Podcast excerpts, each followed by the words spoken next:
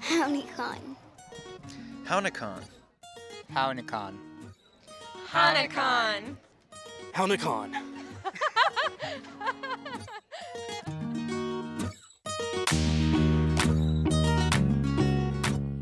You're listening to Hownikan Podcast, highlighting Citizen Potawatomi Nation issues, members, and more. Paige Willett Nadeshnakas, Borewadme Ndao. I'm your host, Paige Willett, CPN Tribal member and employee. Don't forget to subscribe, share, and rate us. This episode focuses on Behavioral Health Awareness Month and the societal stigma of having behavioral health issues. We also meet the only citizen Potawatomi Nation member serving in the Oklahoma legislature and hear about a study on tribal economic impact in Oklahoma. One of the biggest obstacles when dealing with depression, anxiety, addiction, or many other mental afflictions is stigma. The stigma of seeking help, getting treatment, attending support groups, or openly discussing mental and emotional struggles. May is Mental Health Awareness Month, and Citizen Potawatomi Nation Communications Coordinator Mary Lever spoke with Tribal Health Services Behavioral Health's Dr. Julio Rojas about ways to overcome that judgment toward others and ourselves. CPN psychologist and licensed alcohol and drug counselor, Dr. Julio Rojas is an advocate for his patients, even more so when they're dealing with the social stigma of getting help. But I think of stigma as sort of, you know, the way we view a person as less than or um, as unworthy uh, simply because of who they are, a condition they have, or a circumstance in life. So He believes overcoming that outlook is necessary to encourage people to seek treatment for themselves. Patients who seek help for their problems may immediately face judgment or bias, even from the medical community. and they say, "Well, I've struggled with addiction," and then the provider just immediately pivots with that one word and begins to warn them that they better never try to get pain medicines from them. Often a patient's trust can erode if they experience this type of reaction when they identify as being in recovery or as someone who struggles with alcoholism or addiction. And Rojas said patients who don't trust their provider are less likely to seek treatment for their problems. This can also lead to patients losing hope that there is a solution to the problem, including one that Rojas has always remembered. And I bet he told me, "I'm sorry," twenty-five times. And I said, "Fellow, what are you sorry for?" You know, well, I'm sorry that I'm taking up your time. I'm sorry that my life is such a, you know. And it's like, if he saw a physician, he'd probably never say, I'm sorry. I'm sorry I have diabetes. I'm sorry I have cardiovascular disease. But, you know, he's been told by society, he's been told by maybe even family that, you know, when you're someone who struggles with drug addiction, you're weak, you're selfish. And uh, unfortunately, before he developed the problem, he probably believed a lot of the things that society had taught him to believe. Fortunately, the patient received help, but for Rojas, it was an example of how stigma hurts a person's self esteem and ability to speak up for themselves. He said the problem is worse within marginalized communities due to their race, socioeconomic status, or disability. That includes the potential for compounded stigma. For example, if someone is a racial or ethnic minority and a member of the LGBTQ plus community. It creates a heavier burden to health and wellness, and Rojas hopes people push through their doubts about treatment. So when I'm sitting with a person, I know all the obstacles they had to overcome just to sit there at that moment. And for some of them, it's years, it's five, ten years just to sit in that chair. And when I think about it from that perspective, I don't want to miss that opportunity. Like I don't want to miss the opportunity to talk about hope, to talk about healing, you know, to talk about possibility. Rojas said since the stakes are often high, affecting every aspect of a person's life, this can be another barrier to seeking help. He remembers patients being denied life insurance, losing their jobs, and forfeiting the opportunity to serve in the military because of mental illness. You have mental illness, you may lose custody of your children. You may lose your civil liberties simply because you're sick. So there is a there is a reason for that trepidation in our history because we as a society do things to folks with mental illness and uh, and it's it's usually not helpful.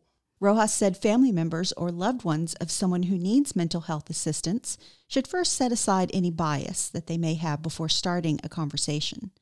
He suggests that people talk to someone who's been successful in recovery. I think sometimes we get angry about the behaviors of someone who's using, or we get angry about feeling helpless to convince them or change them. And in that frustration, we, we draw from our uglier side and hurtful side. Rojas also urges people to focus on something other than addiction. A single conversation about something positive could be the catalyst that helps the person seek treatment. I've talked to many parents who have lost their children uh, to addiction. The common regret they have is that for whatever period of time their child was in their disease, that's all they talked about. They didn't talk about the goals that person had. They didn't talk about the desires. They didn't talk about the likes. You know, their life became about that one thing. You know, who knows how a conversation about a goal or a dream might turn into the first step towards sobriety. Rojas encourages parents to create open and honest communication about any family history of addiction or substance abuse and take advantage of opportunities to talk with children about mental health, such as when a celebrity or athlete mentions it. He's hopeful people will begin to think about behavioral health the same way they think about a visit to the dentist or their primary care doctor. According to Rojas, many mental health treatment options have shifted away from blaming the person seeking help. Instead, an integrated approach is the best way to treat the person by addressing issues that contribute to the patient's risk of using again. Rojas wants to encourage people to push through barriers and reach out for help more than anything what I would encourage you to do is really resist the messages that our society has communicated to you probably for your entire life. You're not defective. You're worthy. You can get better. There is help. There are people who want to help you. And I would just encourage them to fight through those messages in their head and their own beliefs uh, because it is a formidable obstacle Find CPN Behavioral Health Services online at cpn.news backslash BH or by phone at 405 214 5101. Call the Substance Abuse and Mental Health Services Administration National Helpline at 1 800 622 HELP. That's 1 800 622 4357.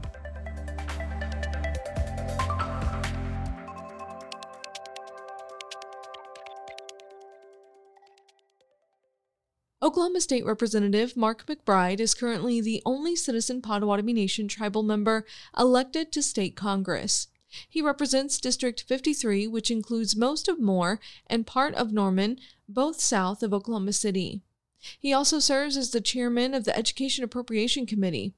We met in his office at the Oklahoma State Capitol to discuss his family history, work in the House of Representatives, and hopes for achievements through the next couple of legislative sessions.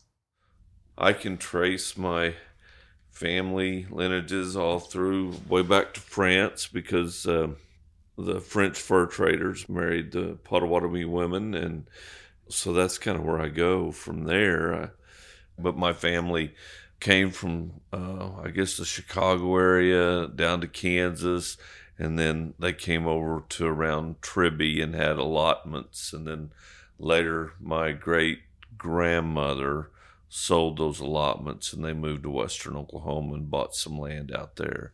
So, coming back a little bit to your position as a legislator, what made you originally uh, want to run for office? I just had this urge to do it. It was kind of a weird thing. I'd I'd thought about it my younger years, but I never saw a path. Uh, I decided to run. Maybe it was a God thing. I don't know. I went and talked to 50 people that I knew that I respected in, in the Moore area, and uh, they all said, go for it. Yeah, and you first ran for office in 2012 and then started your first term in January 2013, which has almost been a decade ago. Correct. So, what kind of changes have you noticed in the state throughout, you know, the nine, almost 10 years that you've been a legislator?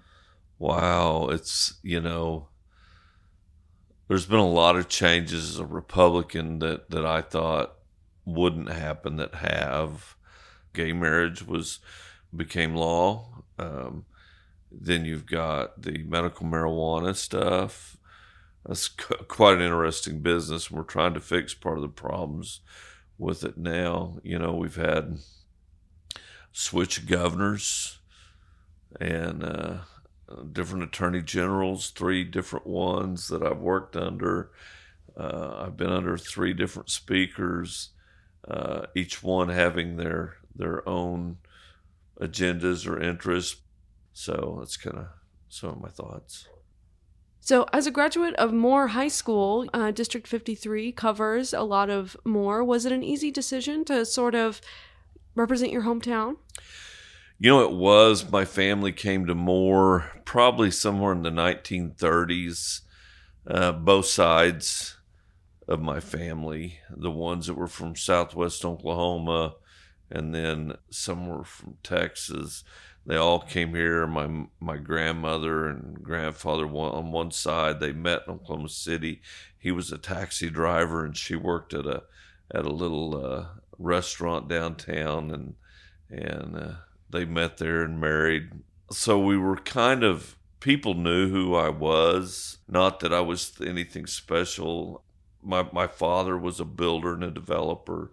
I had started my own business by then built some, uh, not really in more at the time, but uh, had a roofing company. For years, I at six o'clock I was at the local diner, uh, Sunny Side Up, having breakfast with some of the old timers that my parents went to school with, and you know, just things like that. Member of the chamber. My father was a member of the chamber. Just Moore's home to us. Do you think all those community connections have really been essential in your role here at the Capitol now? I think it has. Being a local guy, just a, I mean, and I'm just a hardworking guy like everybody else. I I build a few houses, uh, done a little construct, you know, do construction stuff, and and I do it. I do, you know, it's not like I'm extremely wealthy me. I'm just working stiff. Do you feel like being a tribal citizen sort of affects your goals or thinking at all as as a representative? You know, I when I first came in, I mean, I was a proud tribal member, but didn't really get involved in anything. I read the the paper and glanced through it and stuff, but but as I got up here, I saw how much you know Indian country plays into the affairs of Oklahoma yeah, I'm I'm very pro. I'm a very pro Indian, tribal, Native American, what whatever term you want to use. Yes. So your daughter Jimmy uh, Hodgkins is a foster parent for CPN's Fire Lodge and Family Services. Uh, you know, how has her experience maybe changed your thoughts or actions toward foster care? totally changed it because you know nobody in my family had ever done anything like that that I know and and uh, my daughter is a very energetic attractive young lady gymnast former gymnast and her husband Greg he's a uh, pilot on the AWACS and uh, when the two of them decided to start this process I was really proud that that she reached out to the tribal adoption or Fire Lodge. Yeah, mm-hmm. children and I was really services. I was really uh, impressed that they did that. That they took that route to keep you know some of our our heritage within uh, tribal families. I think that's that's really important because I know my daughter is very or whole family, we like to talk about our heritage and things. As a state representative, what are maybe some goals or benchmarks that you'd like to see Oklahoma achieve over the next few years? It's kind of funny. My my goal when I originally got elected was to be the chairman of Energy and Environment and I was vice chair for several years. In 2018, I was uh, one of the ones that negotiated what they call 1010XX. It was the bill, the, the you know, tax increase, gross production tax, everything. I was totally against raising it, but I saw no way to move the state forward and to, to fill a, the deficit that we had. Then uh, I negotiated that with a couple of my uh, Democrat colleagues, which uh, we're all very proud of it. It's what got the state out of the slump. But in doing that, I had always had a fairly good relationship with the education community. One of surprisingly, I did.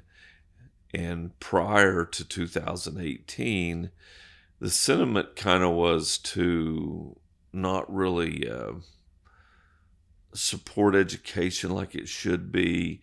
And then we did the, the teacher pay raise. And I had an individual, couple individuals, matter of fact, come to me and say, you know, you need to be in appropriations.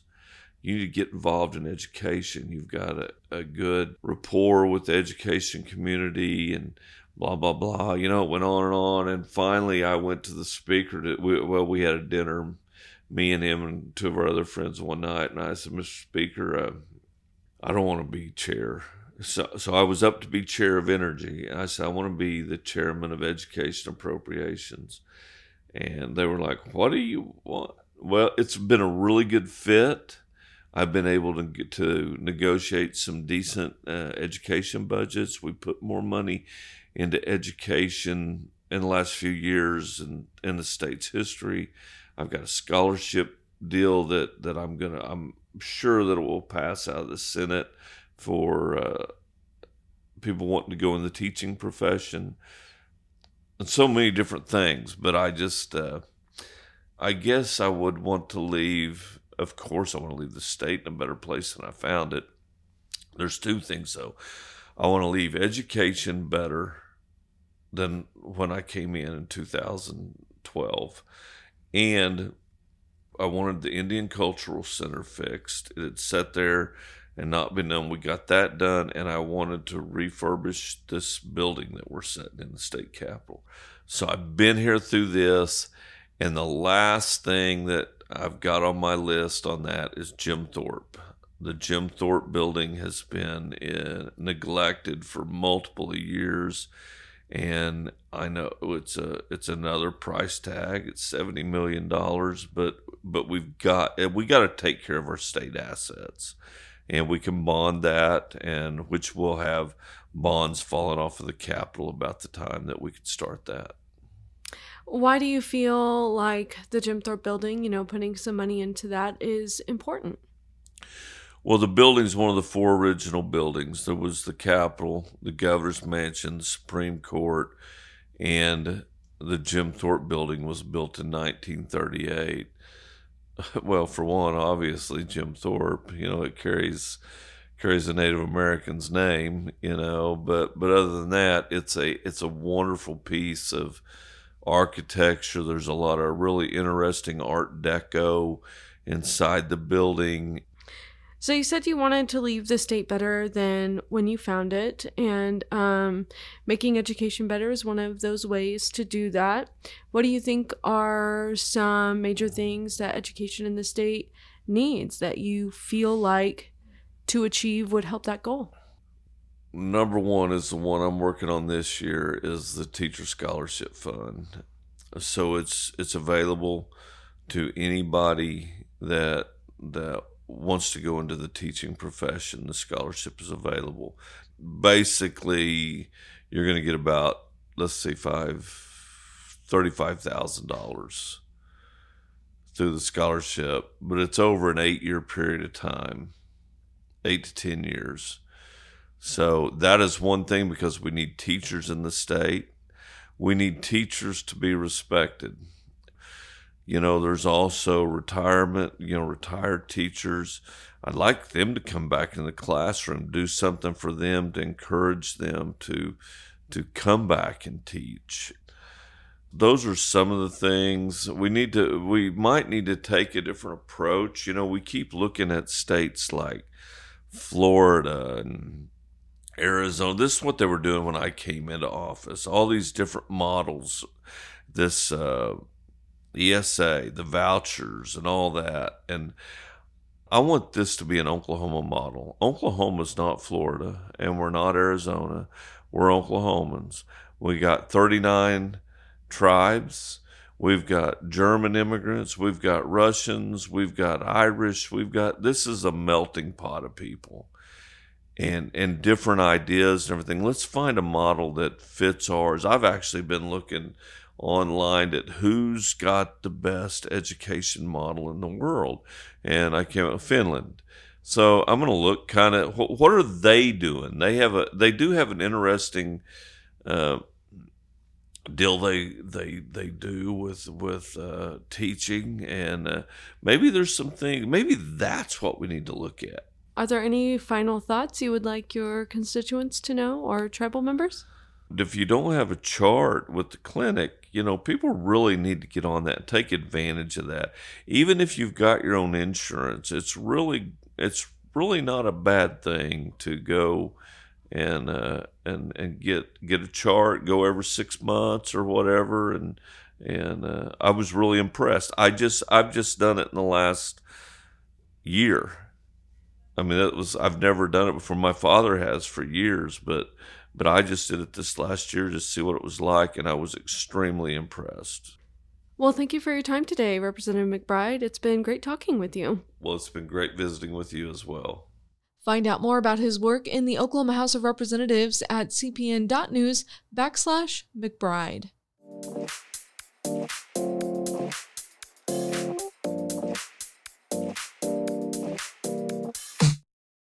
In mid March, the Oklahoma Tribal Finance Consortium hosted tribal leaders and the public at the First Americans Museum in Oklahoma City to discuss findings from its most recent Oklahoma Native Economic Impact Study. Leaders from the Choctaw, Chickasaw, and Muscogee nations, as well as the Wichita and affiliated tribes, all spoke to a packed room about the effect of their efforts and employees on their nations and larger communities in rural Oklahoma. Oklahoma Tribal Finance Consortium President Victor Flores began the event with an acknowledgement of the hardships of the last two years. But today, we're going to pause. We're going to pause to celebrate something great, some positive news, which is the latest findings of the Oklahoma Native Economic Impact Study. Here in the crowd today, in the front rows, and here behind me, we have tribal leaders, dignitaries, and special guests. In fact, today we're all special guests. Why don't we give each other a round of applause? Thank you all for coming. The study found that Native American tribes in Oklahoma have an economic impact that totals more than $15.5 billion, looking at data from 16 of the 38 federally recognized tribes in the state. That number considers revenue, employment and payroll data, healthcare, gaming, capital expenditure, charitable contributions, and more.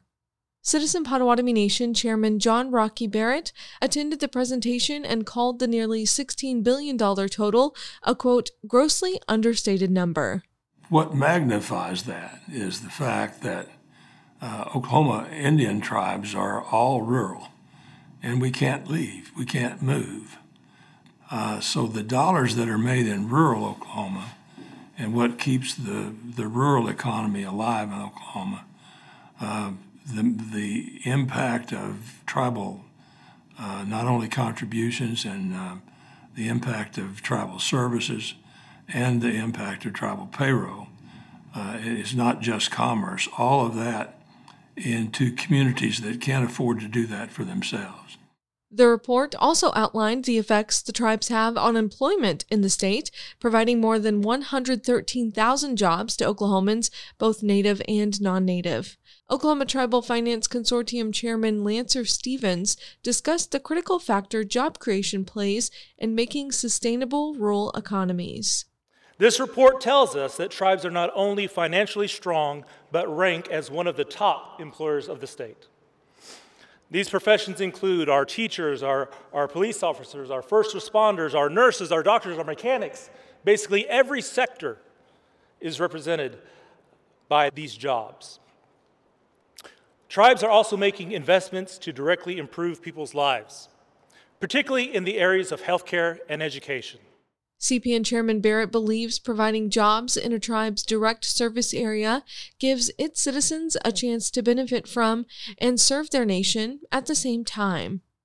Without those qualities that that uh, big corporations look for in, in bringing in their employees, and the, not without those qualities that allow us to keep our young people at the at home uh, rather than having them leave the reservation and go off and live somewhere else and miss out on their culture. That's what's important uh, to what's happening in Oklahoma is that the, the whole cultural life, the family life of American Indians and those non-Indians that are married to them or are part of that that family practice. That that's the real impact in Oklahoma, and and that's almost inestimable.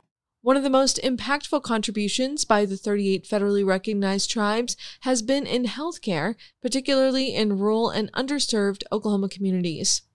Tribal healthcare operates more than 45 facilities, providing care in most locations to both Native American and non Native Oklahomans. When health care is provided to Native Americans at tribal health facilities, the entire cost of care is paid by the federal government, resulting in savings to the state. In 2019, tribes paid $232 million in Medicaid expenditures, saving the state $86 million by requiring no state matching funds. Muscogee Creek Nation Chief David Hill also noted his tribe's efforts to vaccinate rural Oklahoma against the coronavirus, something many tribes across the state participated in, including Citizen Potawatomi Nation. Our Department of Health provided testing and vaccination for any individuals. We have delivered more than 45,000 doses of the vaccine,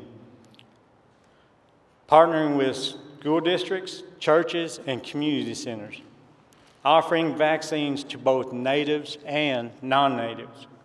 Tribes across Oklahoma have also helped the state by providing a percentage of Class 3 gaming revenues through their gaming compacts, which goes toward the Oklahoma Department of Mental Health and Substance Abuse Services and Public Education funds. Of the more than $1.8 billion in exclusivity fees since 2006, more than 1.5 billion has been earmarked for public education with Native nations providing an additional $84 million to support local schools, municipalities, and other initiatives. President Terri Parton from the Wichita and affiliated tribes believes those numbers illustrate something bigger. Tribes are the bedrock of commerce in several rural areas in Oklahoma at a time when population is shifting to urban areas such as Oklahoma City and Tulsa.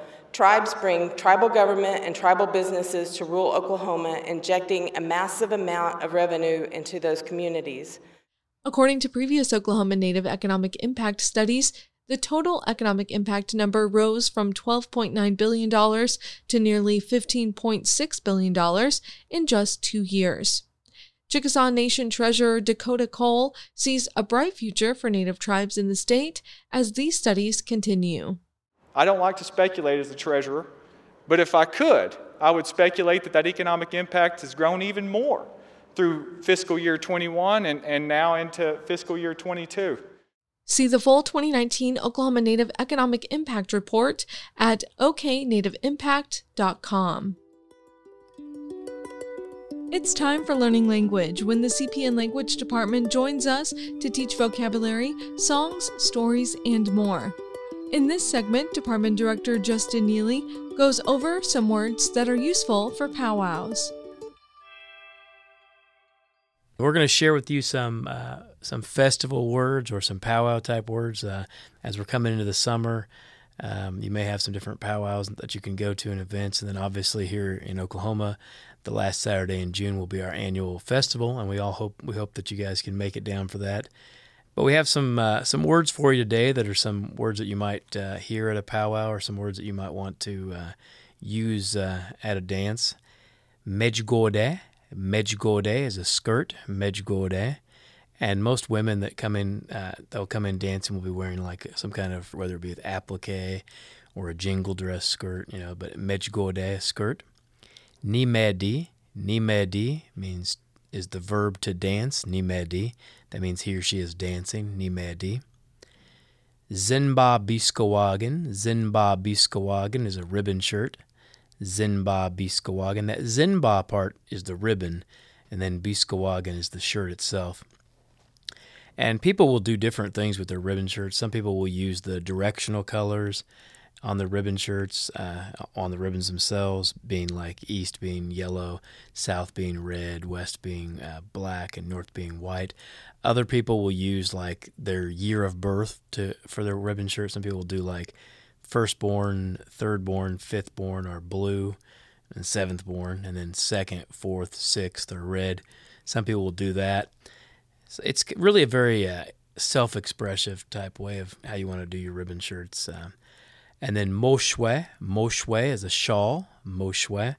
And usually when uh, a woman comes into the arena, they'll, they'll, always have like a shawl with them as they come in, moshwe. Gumwin, gumwin is a song, gumwin. Dewagen, dewagen is a drum, dewagen. And that drum, that day is the heart. That way is a sound that gin means a thing. So what it literally means is the sound of that heartbeat.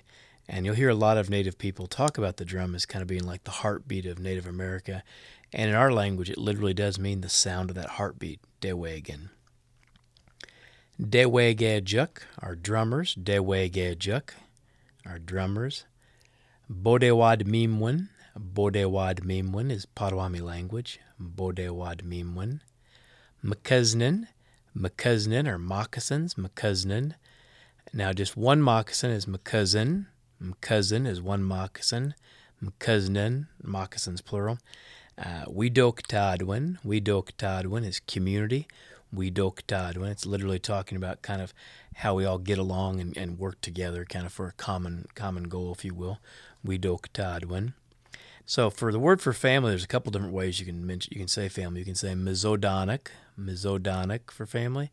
You can also say ndewe maganuk, ndewe maganuk, and it's talking about making a similar sound. Those of us, it's like all of our relations that make a similar sound. And also you can say jaganaganan for all of our relations, jaganaganan. But when you use jaganaganan, you're also including everyone. You're saying, you know, the trees, the birds, the plants, all of our relations. The same with Ndewe and Maganak, all my relations, all of them. And then Mizodana can just be your family in general. Mejinagewin. Mejinagewin is a contest. Mejinage is the verb to compete. Mejinage. Mejinagewin, a contest. Menadindan. Menadindan is honor. Menadindan. Woodatan Moen. Woodatan Moen is respect. Woodatan Moen, it's one of those Noak Mishom Sananik, those seven grandfathers. Woodatan Moen. Mindo Kazwin. Mindo Kazwin is a ceremony. And it can be any type of ceremony. Um, it could be a, a, naming ceremony. It could be a, um, a mourning ceremony, water ceremony, any type of traditional ceremony, a sweat lodge, a Mendo Kazwin. Wow Ye Yawin. Wow Ye Yawin means the circle. Wow Ye Yawin. We could use this when addressing, like talking about the arena itself. You know, when we go into the into the circle, Wow Ye Yawin, we always come in from the east. You know, the sun rises in the east, and it's the same when we go into ceremony too. We always enter from the east, and they will always go um, clockwise around around the arena. Or if there was a fire, if we were having a ceremony, we would go same way, clockwise around it. So, Wow Ye Yawin, circle. Nimediwin. Nimediwin is a dance or a powwow. Nimediwin. And it comes from that verb nimedi, which is the verb to dance. It's just a dance would be a nimediwin. Kanomigwin. Kanomigwin is an eagle feather. Kanomigwin. And they say that that eagle feather, like if eagle feather drops, it represents like a fallen warrior. And a lot of times, if an eagle feather drops at a uh, at an event, they'll they'll stop the event and they'll have you know four veterans come over and and pick that feather up because again it represents like a fallen comrade and then they'll kind of smudge it off and they'll either give it back to that to that dancer or they'll have that dancer uh, give it away someone in the crowd uh, another veteran perhaps so that's that Kanomigwin. And that, that eagle, those eagle feathers, they're so important because of how the eagle carries our prayers up to the Creator and how the eagle saved the world from being destroyed uh, when when man was not living a good way by kind of looking out after us and has that great vision that can see far in the distance. So, but Kanomigwin is an eagle feather. And the word feather itself is an animate word. Um, you wouldn't necessarily think that uh, maybe in English, but it's actually animate in Potawatomi. Now, veteran or warrior, there's a couple different words we have for uh, veterans. Gete Shamaganashik. Gete Shamaganashik is a one word we use for veterans. Shamaganashi is like a soldier. Uh, Shamaganashik would be plural of that. Gete Shamaganashik, yeah, veterans. That gete part kind of means like real or true, kind of like true or, or old, kind of like old school uh, soldier, if you will, for a veteran. Gete Shamaganashik. And then another word that we use for warriors, Ogichida. And when we say it plurally, it's Ogichidak. Ogichidak. Warriors. Ogichidak. Shkode. Shkode is the fire. Shkode. Sometimes, you know, if, if you're putting down tobacco in the fire, we'll sometimes refer to the fire spirit itself, which is Shkodansi. Shkodansi is that fire spirit versus versus just the fire itself. But fire is very important to our people. You know, we're the people that make fire. We're the ones that was a central part of what we do. It's a central part of most of our ceremonies, that fire. So we're always very respectful of the fire and what you do around it. And you don't throw garbage in the fire and you don't spit in the fire. And, and if things like that happen, a lot of times what someone traditionally would do would just put that fire out and move it somewhere else. And so we're very respectful of that fire. And then a lot of times there should be a fire going, usually for the time that we have the, the festival, there's usually a, a fire going. And a lot of times Tim Zentek, our firekeeper, kind of keeps an eye and makes sure the fire is, is, is running. And there's usually some, some sema or tobacco and a little bit of kishki or cedar down there in a bowl kind of near that fire where people can go down and take some some cedar and some tobacco and offer it to that fire. And again, when you put that sema uh, into that fire and that smoke rising up is kind of a, a, visible manifestation of your prayers going up. And that cedar, a lot of times, is supposed to kind of get the attention of the spirits or the spirit. When you put that in the fire, has that crackling sound. Mijatsoan. Mijatsoan is a word for regalia. Mijatsoan. Mijatso means to be dressed up fancy. And we're talking about dressed up fancy. We're usually talking about wearing our traditional our garb, you know, whether it be a, a ribbon shirt or whether it be a, a vest or maybe our moccasins. So mijatsoan is regalia. And again, mijatso is kind of dressed up fancy. Kowewin Gumwin is a flag song. Kowewin Gumwin. The flag song is kind of like our national anthem. It's our song for our Eagle staff. It's for our nation's flag, our Kowewin Gumwin. And whenever that plays, usually it'll happen during grand entry. Like they'll have the grand entry song, everybody gets in the arena. Then they'll have that song just for the flag. I mean, and everyone kind of stays still. Maybe they dance in place, but it's mainly just for that flag, that Kowewin Gumwin. Nawado means dancing good or dancing hard, Nawado.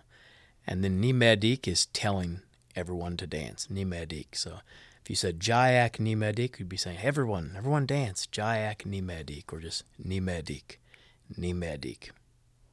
And that's it. A few uh, powwow terminologies that you can use for the festival or for other dances that you might go to over the summer. Aha, Bamabino. For more information and opportunities with language, including self-paced classes, visit cpn.news backslash language. You can find an online dictionary at potawatomi.dictionary.com as well as videos on YouTube. There are also Potawatomi courses on the language learning app Memrise.